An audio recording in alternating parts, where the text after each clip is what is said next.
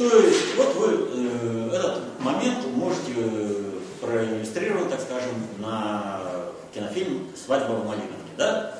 Встречается там Яшка-артиллерист э, с э, этим, кто там староста-то у них был, который постоянно там власть переменилась. Э, то кепку одевал, то буденовку.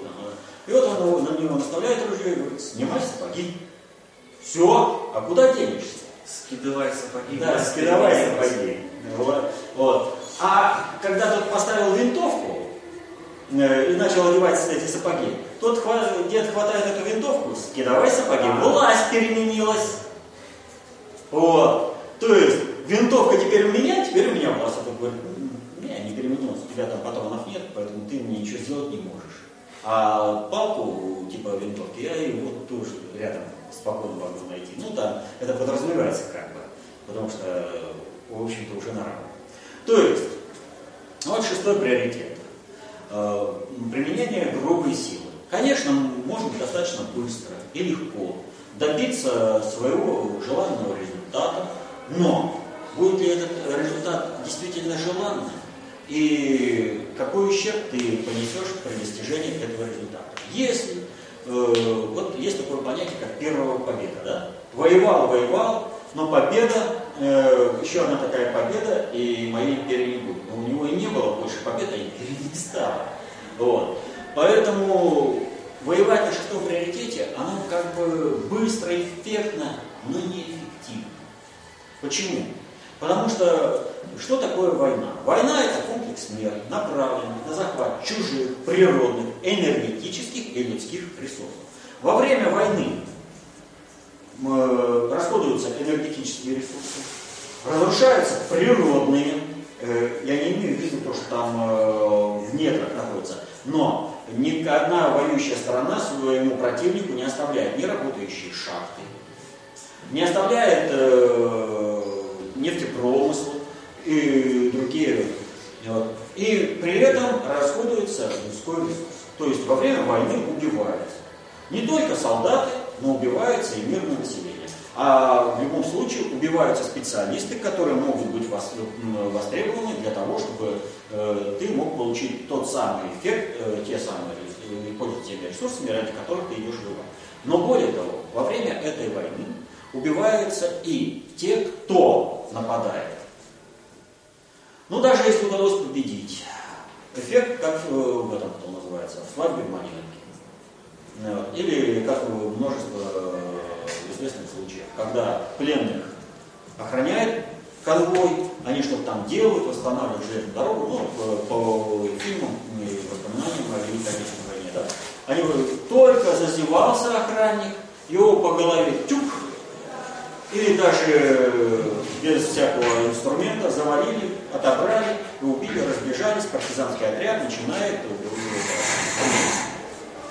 то есть э, эффекта вроде завоевания достигнут, но, во-первых, э, понесен сопутствующий ущерб, а во-вторых, завоевание таким способом очень и очень неэффективно э, и недолговременно. Нет практически ни одной страны, которая бы согласилась на то, чтобы ее завоевали и не сопротивлялась. То есть тем или иным, в той, в той или иной степени все сопротивляются. Для того, чтобы э, вот эти ресурсы захватить, людей использовать, был придуман более высокий приоритет управления, дающий более устойчивую, так скажем, ситуацию в использовании чужих ресурсов. Этим э, оружием стало оружие геноцида. К этому оружию относится какое оружие? Что напомню? Алкоголь, наркотики. табак и другие виды наркотиков, а также, а также секс. Э, беспорядочный. Э, так вот, все это разрушает э, человеческий организм, все это э, подсаживает людей э, на определенные стереотипы. Как э, поется в одной песенке, на алкаша не нужен нож, ему немножечко нальешь и делай с ним что То есть сначала подпоил людей, потом, когда у них начинается похмельный синдром, за то, чтобы опохмелиться, они сделают тебе все, что угодно. Причем придут сами, будут просить, и э, заводку они будут работать гораздо-гораздо дешевле, нежели этим людям выплатить полноценную зарплату. Но при этом надо понимать, что и уровень качества их труда, специализация их деятельности будет соответствующей. То есть э, вы не сможете алкаша, например, поставить на калибровку каких-то точных деталей, на граммку каких-то. У него руки дрожат. Он испортит э, тот же самый ювелирный камень или еще что-то. Вот. А, Алкоголь, табак и другие виды наркотиков используются и для прямого геноцида. Когда испанские конкистадоры приплыли э, в Америку, они поняли, у них ни ружей, ни ядерных э, пуль не хватит для того, чтобы убить всех э, воинов, которые им могут противостоять. А вот что они стали делать? Они стали делать из своих ружей самогонные аппараты, учить э, индейцев, как им пользоваться, и в порядке культурного сотрудничества эти самогонные аппараты дарили им, они сами спивались очень быстро, и былые воины за дозу э, алкоголя э, уже плясали свои м, пляски войны перед белыми завоевателями не потому, что они там хотели кого-то убить, а просто потому, что им нужно было вот, выпить. Все. Вот. И таким образом происходило что? Вырождение полностью, их больше ничего не интересовало, они не работали. Соответственно, этому ну, в алкашей рождается слабое потомство, э, генетически угнетенное потомство. Вот. И все это... Здравствуйте. Да, здравствуйте. Вот, э, а какую роль играет секс? Вы все наверняка знаете о таком явлении, как ювенальная юстиция. Вот э, сейчас э, в интернете вышел интересный такой, э, ролик познавательное ТВ, да, о Норвегии. Вот. Э, ну, будем говорить так. Это не беспристрастная информация. Но сказать, что она лживая, э, тоже не приходится. Информация что? Очевидец говорит. А, видите ли, а, очевидцы рассказывают по-разному. Очень по-разному. И возвращаясь к шестому приоритету, я вам расскажу такую вещь. Вот когда берется описание Цусимской битвы, да, там очевидцы излагают, ну вот, например, наши ура-патриоты, да, они, вот, э, смотрите, японский очевидец пишет, Русские корабли стреляли более точно, более метко, э, э, более часто. Вот. И очень было опасно. С другой стороны, тоже очевидец пишет, японские корабли стреляли более часто, более метко. И где здесь правда? Вот правда в том, что наши снаряды не взрывались.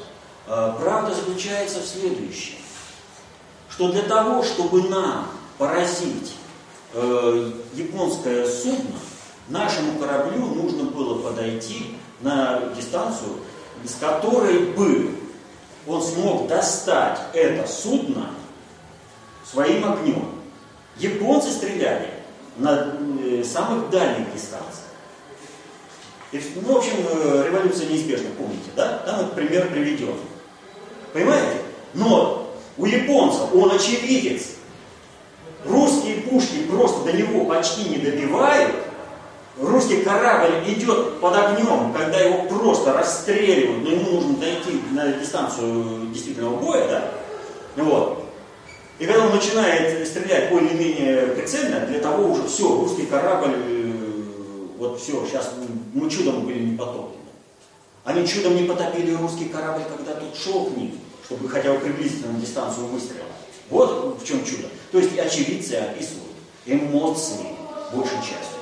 А фактология служит э, уже для того, чтобы э, эти эмоции управлять. Так вот, э, ну, например, приведу из этого ролика, да, там э, Министерство образования, да, э, как там они это назвали, и сексуального разнообразия. Э, по делу, ну, я не помню, как там это самое, э, вот это министерство назвали, но оно звучит совершенно по-другому. Понимаете? Нет там вот этого сексуального разнообразия, это, это достаточно вольный перевод.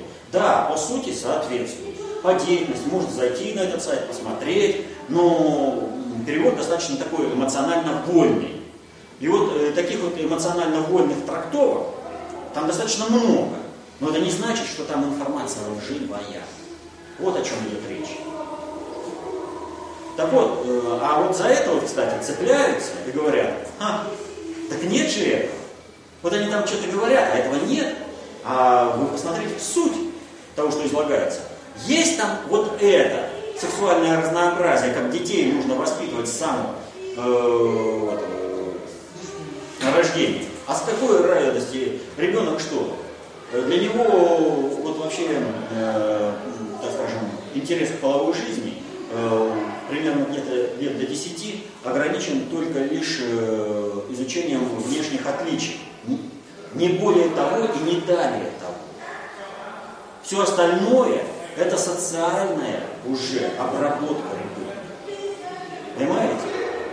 Ну и зачем это все делается? И вот на, на примере той же Норвегии, на примере других стран Европы можно прекрасно видеть, как искаженное мировосприятие, как замыкание людей на вот это беспорядочное половую жизнь ведет к тому, что люди вместо того, чтобы э, реально это развивать, реализовывать свой генетический потенциал, замкнуты на удовлетворение своих животных инстинктов.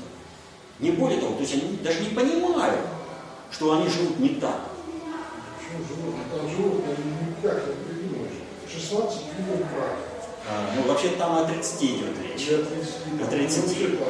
А, Они- Ну, вы знаете, если взять э, только тех, кто состоит в ассоциации ЛГБТ, да, то там э, можно вот эти вот э, лесбиянки, трансгендеры, там эти бисексуалы, там прочее, там можно набрать и больше. Ну ладно, но в животном мире этого нет. В животном мире этого нет, но это уже социальное извращение. Но ориентация на удовлетворение своих половых инстинктов, половой инстинкт это животный тип психики. А вот каким способом удовлетворяет, это уже зависит от социальной среды. И какие последствия несет. И вот посмотрите, устойчиво Европа вырождается. Устойчиво вырождается Америка. Что это все замещает? Какая? Одну биомассу, вот эту вырождающуюся, замещает другая биомасса из стран э, третьего мира. Вот.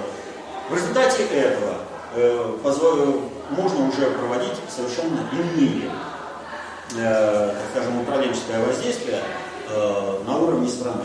Это формировать и образовательные стандарты и очень многое чего. Так вот, но ведь какая ситуация? Мы забежали. Вот когда вождя племени на иглу посадил, водки налил, он в пьяном виде, в наркотическом дурмане, какие хочешь законы издаст, и свое племя в рабство сдаст. Но ведь вождь может из, э, из запоя выйти, с иглы-то соскочить, одумается, посмотрит и скажет, люди добрые, чего я натворил, давайте работать в обратную сторону. Вот. Э, точно так же и народ сам может одуматься на той статистике, которая окружает. То есть э, человек всегда стремится выше. Это не... Вот почему они все внедряют вот это удовлетворение самодеятельных потребностей? Для того, чтобы из человека воспитать э, даже не животное, а опущенные эти психи, опущенные в противоестественность. Но человек всегда стремится к высокому, духовному. И в результате этого э, общество начинает э, самоочищать. Вот посмотрите, что сейчас в Идет четкое деление на курящих, курящих, пьющих, пьющих, работающих, неработающих. То есть начинает общество самоочищаться.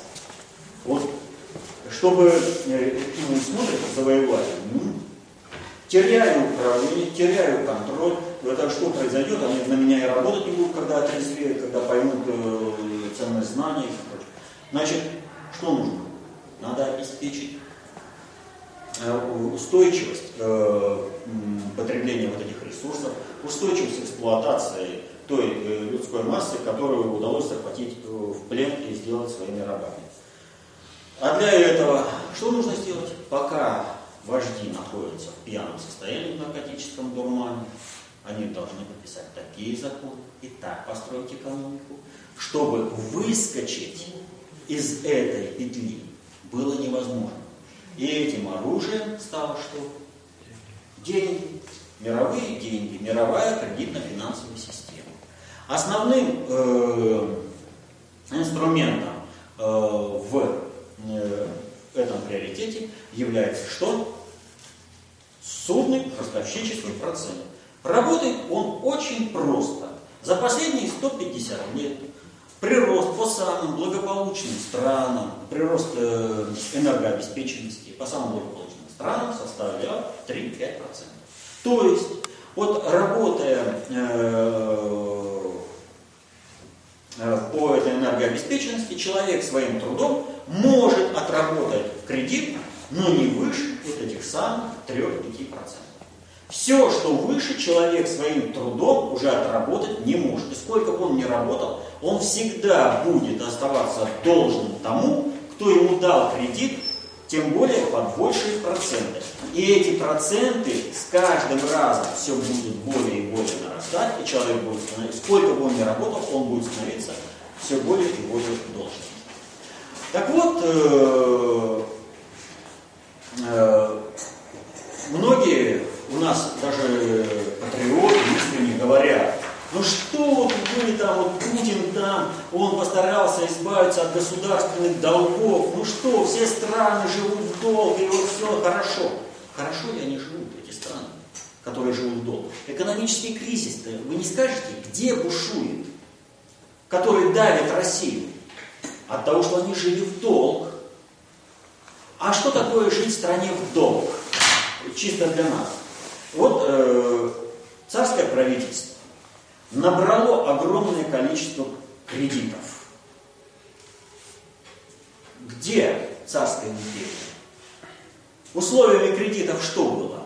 Создание коалиции с Францией и Великобританией. Совершенно нам, чую, это не нужно. Нам нужен был союз с Германией. Участие в войне с Германией, которое привело к крушению Российской империи. Советский Союз начал усиленно набирать кредиты. Горбачев вот только на сигареты взял 3 миллиарда долларов. Выпустили в дым по, по пятому приоритету, да? Ничего для экономики не было сделано. Но мы стали на, э, что называется, на, на крючке, э, на финансовом. Причем мы на этот крючок попали несколько раньше когда э, стали закупать э, продовольствие, зерно за рубежом. Вообще с этим продовольствием интересный такой пассаж был. Э, есть э, достаточно много информации о том, что далеко не все зерно, которое приходило к нам по поставкам, было импортным. Дело в том, что э, мы тоже поставляли зерно, мы помогали различным братским странам. Так вот, э, что происходило? В одном порту на наш, э, наш судно грузилось зерно, которое по документам шло якобы в помощь какому-то там государству. Когда это судно с этим зерном приходило в наш же порт, только в другой, то оно уже выгружалось как купленное э, по какому-то э, там договору. А где деньги? А деньги оседали в Западном банке. И тем самым создавался механизм воздействия на управленческий корпус Советского Союза. Товарищи дорогие, хотите быть буржуинами? Денежки-то у вас здесь? Так значит вы реформы в стране будете делать. Сначала законы будете писать такие-такие, да? Решения будете принимать такие-такие. А потом реформы проведете. Вот вам началось больше социализма, кончилось крушение всей страны. Что сейчас Путин делает? Запрет владеть собственностью и счетами за рубежом. Это именно то, за что держит управленческий корпус наш. Потому что ради того, чтобы сохранить собственные копейки в кошельке, они без проблем жертвуют государственными интересами. Потому что управленческий корпус формируется э, по определенным принципам. И когда вот Путина обвиняют в том, что то не сделано, это не сделано, да, а есть ли возможность такая сделать? Какой суммный ростовщический процент? Какие виды деятельности могут по этим процентам работать? Греф утверждает, никакие. Игнатьев утверждает, что только банковский э, бизнес в России может быть успешным. Вся практическая сторона абсолютно неуспешна. А ведь посмотрите, как Путин э, выкручивается, создает объединенную авиастроительную корпорацию, объединенную двигателестроительную корпорацию, объединенную судостроительную корпорацию. Короче, и внутри этой замыкает э, делает внутреннюю кредитно-финансовую систему, и в результате чего у нас оживает и авиастроение, оживает и двигатели строения. У нас стали закладываться новые корабли, причем ледоколы. Это очень серьезно. Даже в этих условиях ну, фактически совершается невероятное. Да? А если этот процент снизить? Поэтому война за Центробанк – это война за суверенитет России прямым способом. Дальше. Но для того, чтобы люди не разобрались, как их грабят, убивают на шестом приоритете, наркотизируют, спаивают развращают на пятом приоритете, грабят на четвертом приоритете, был придуман более высокий приоритет, и этот приоритет какой? Третий. То есть, ну, в плане технологий это все понятно, да? Если у тебя новые технологии, и ты из меньшего э, количества сырья можешь произвести большее количество товара с меньшими энергозатратами, соответственно, этому ты можешь уже на, в экономике э, там лидировать. И твоя продукция будет всегда востребована, потому что ты можешь демпинговать, ты можешь замыкать на себя определенные потребительские цепочки. В плане идеологии это партии, которые объясняют, что и как нужно делать. Это религиозные конфессии. И вы посмотрите, все в мире не могут между собой договориться. Бог един, а веры разные, но эти разные веры пребывают между собой сплошной, абсолютно, э, как сказать, конфронтацией. Вспомните, крестовые походы. Э, вспомните другие конфронтационные моменты. Ну, например, э, освобождение э, Болгарии от османского ига. Вот. Как там все эти вопросы решать? И вот этот процесс нас сейчас пугают каким терроризмом? Исламским. То есть и здесь происходит водораздел по религии, но и между партиями точно так же. Вот белые и красные. И те были за Россию, и эти были за Россию. Но они рубили друг друга смертельной схватки, потому что они по-разному понимали патриотизм, по-разному понимали Россию. И то же самое происходит и сейчас. Разные партии, разные взгляды, и получается такая вещь, как лебедь, рак и щука. По принципу разделяй и властвуй. Вот если противник сможет твой объединиться, осознать, что происходит, то тогда э, с ним очень трудно противостоять. Ему очень трудно. Если он не знает, что происходит, не может объединиться, когда любого камешка достаточно для того, чтобы вспыхнула между э, усобная грызня, то тогда этим обществом можно устойчиво управлять. Посмотрите, ведь э, что такое э, Китай в 19 веке? 120-тысячная армия и 20-тысячный экспедиционный англо-французский корпус. И что происходит? Китая нет суверенитета, Китай выращивает опий и потребляет его, и они сидят на пятом-пятом приоритете, сами себя. Этот опий, кстати, поставляется и в Великобританию, где целые опийные дома были, вот рабочие. Хорошая вещь, да? Отработал на заводе, пришел в эту опиумную курильню, там покурил опиума, все, э, чтобы там это, утром он встает весь, объяснительно опять идет к станку, там все, и вот так полностью на износ, пока не умер. Быстро, качественно перерабатывалась вся живая масса. Что в Великобритании, что э, в том же Китае. Китай все ресурсы почти доступны. И вот э, когда, кстати, вот интересный такой момент. Э, Китай полностью обязан своим суверенитетом сохранением страны России. Вот Россия имела с Китаем договор, там, я не помню, как называется, но о ненападении и сотрудничестве. Э, по которому мы получили Порт-Артур, Дали и все прочее. Но когда в 1900 году началась война, э, там э, интервенционистский корпус выступил против Ихатуэни, боксеров, которые выступали за справедливость и за освобождение Китая. Вот. Россия выступила в составе этого экспедиционного корпуса. И, в общем-то, русская армия вела самые тяжелые бои. Вот. И Россия теперь ставит в упрек. Вот, мол, смотрите, вы м, нарушили договор, в результате этого вот э, восстание было разбито. Но восстание было бы разбито в любом случае. Но что сделали, сделала Россия? И что, кстати, не простили и ускорило э, русско-японскую войну 1905 года? То, что когда вошли в Пекин, русская армия не позволила ликвидировать э, правящую династию. Она сохранила государственные институты.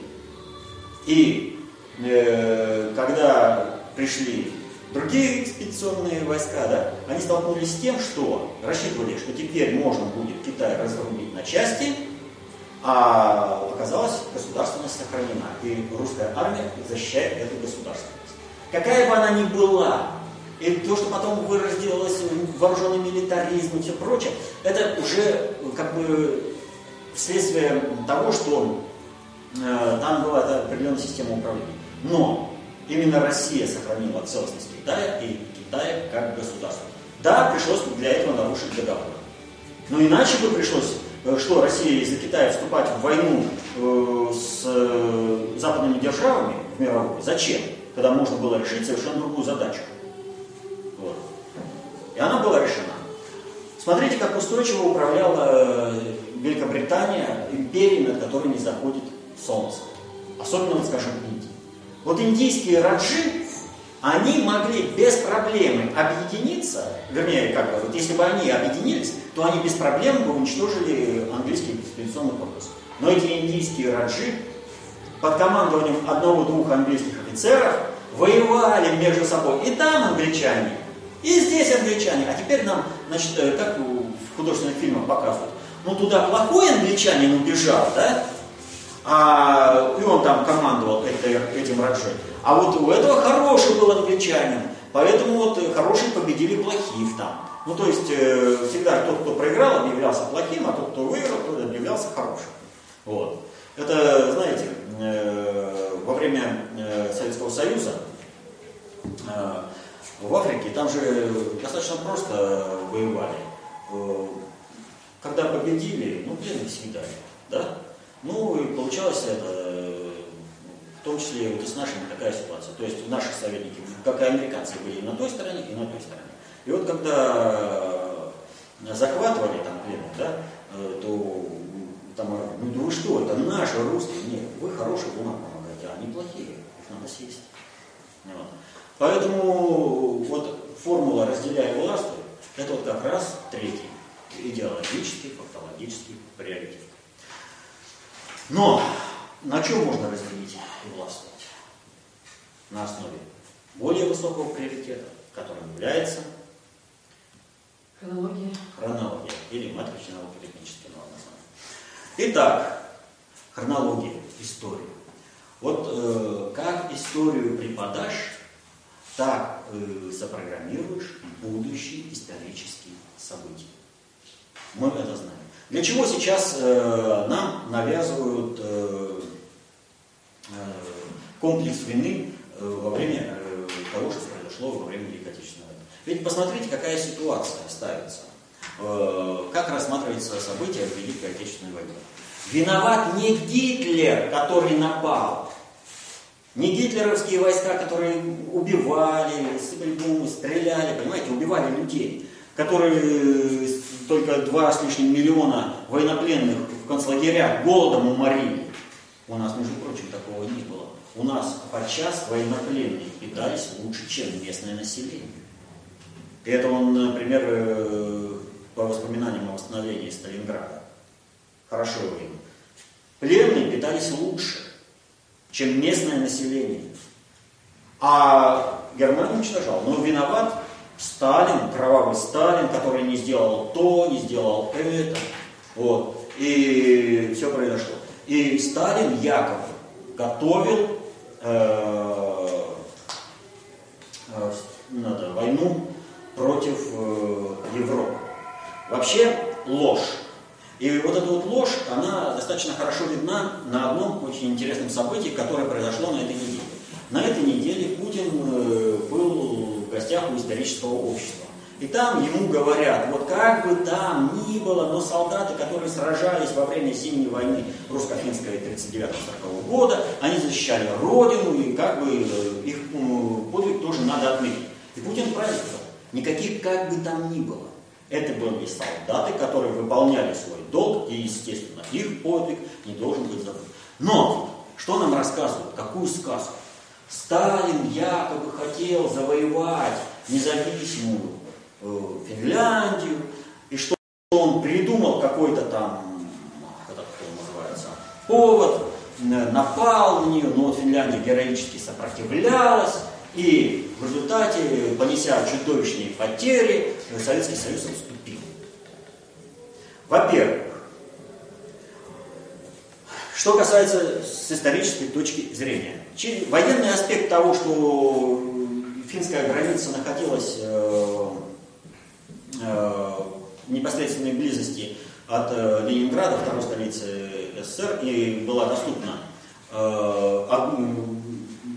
огню дальнобойной артиллерии, это уже как бы вопрос такой очевидный. Вот. Вопрос э, в другом. А имел ли право Сталин ставить вопрос о э, переуступке границы с Финляндией? Нам все историки говорят, нет. Мы говорим, да. У него было полное юридическое право решать вопрос о границах с Финляндией по полной программе. Объясню, в чем здесь дело. Даже не берем историю вхождения э, Финляндии, что у нее никогда не было собственных границ, не было собственной территории, она стала таковой только когда вошла в состав Российской империи. Вопрос заключается в другом. После Первой мировой войны произошло образование множества новых государств, таких как, например, Чехословакия. Вот. Ну, были какие-то государства, Польша, но в новых границах. И границы были установлены примерные, временные, так называемые линии Кирзона.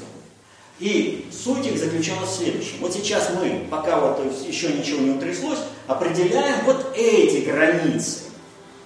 А вот когда все станет более-менее, э, послевоенный мир наладится, мы границы каждого государства имеем право пересмотреть.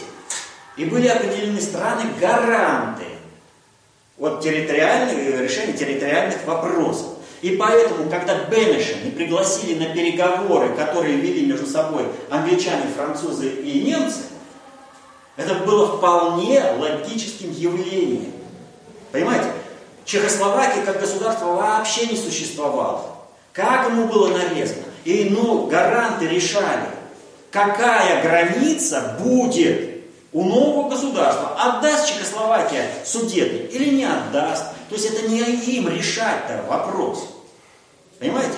Как там уже решали, подается под, какой, под каким соусом подается, э, чем там Гитлер шантажировал, не шантажировал, это вообще все в сторону. Вопрос в том, что юридически с той позиции все новообразованные страны, и Польша в том числе, они имели временные границы до тех пор, пока жизнь не установит новый. Соответственно, этому Финляндия являлась точно таким же лимитрофом, как и Чехословакия. Ничего не отличалось. И Россия имела полное юридическое право для пересмотра границ, в которых будет существовать Финляндия. Как Сталин пытался решить, там это вообще сказка для финнов. Но поскольку требовалась война, э, а война требовалась вот по какой причине. К 1936 году у глобальщиков накопились вопросы о том, кто есть Сталин и насколько он работает э, на э, идею мировой революции. Вот как бы там ни было, но э, Красный Бонапарт Тухачевский, он отнюдь не идиот.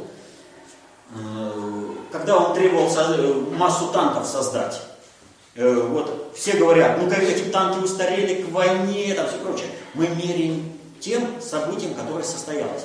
Но мы не смотрим на то, на что была занаряжена революция и советская Россия в мире, когда состоялась революция. Она должна была нести революцию в мир. Соответственно, этому, к 1936 году, Советский Союз должен обладать был таким э, военным потенциалом, который бы смог эту задачу решить. И вот мировая закулиса, глобальный предиктор, сформировав революционную ситуацию, прокачав Советский Союз, убедившись вроде как все в том, что это самое нормально происходит, начинает э, революцию в Испании.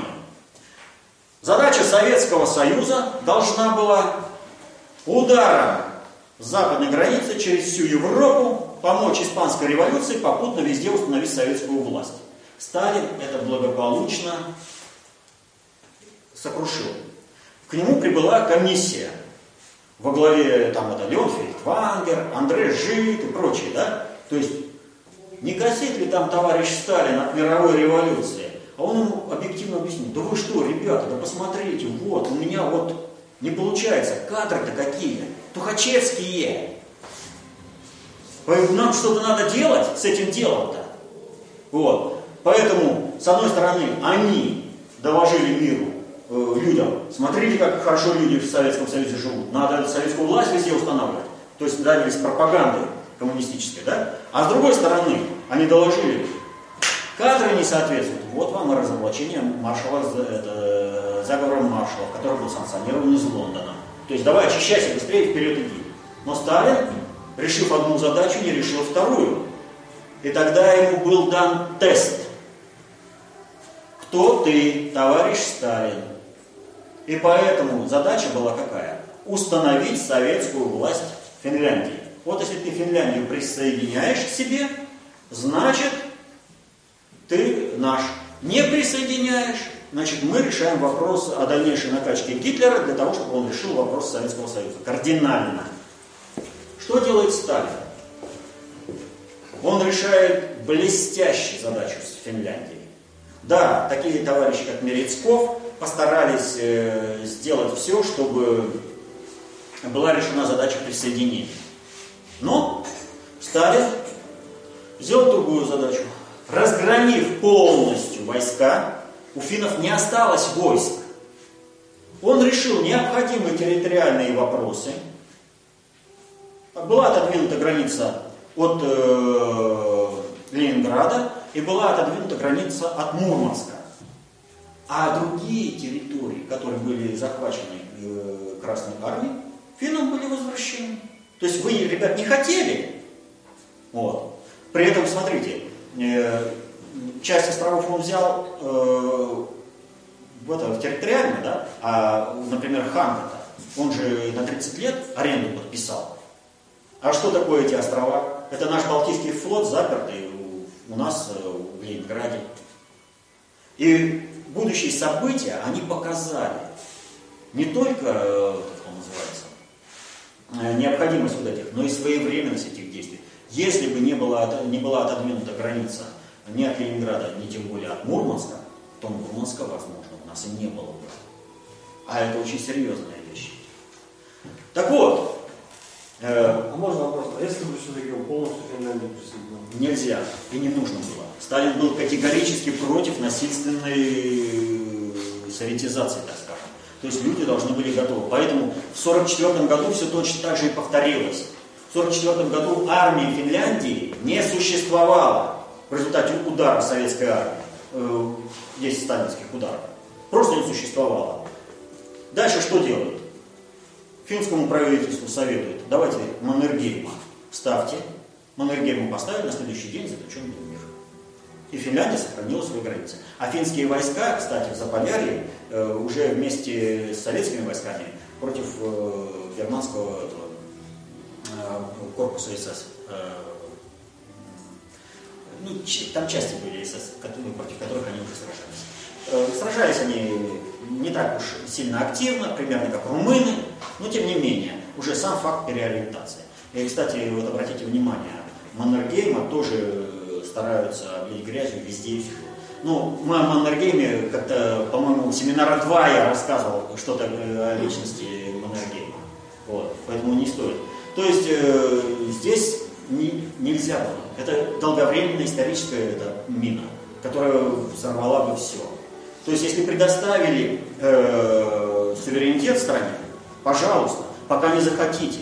Ну, кстати, финны уже хотят. У финнов есть такая партия, как истинные финны. Цель деятельности этой партии – вхождение в состав России. Им комфортно было в составе России. Они знают, что это такое. Это, кстати, решит и многие экономические вопросы для них. Вот. То есть нормальное человеческое общежитие. Они знают. А вот если бы мы захватили Финляндию, это был бы, э, э, как сказать, э, прецедент для того, чтобы велась вооруженная борьба. И в этом отношении надо вот что. Россия ни одну территорию не присоединяла к себе силой. Да, Войны приходилось вести уже за целостность страны. Но в этих войнах и участвовала элита тех государств, которые присоединились.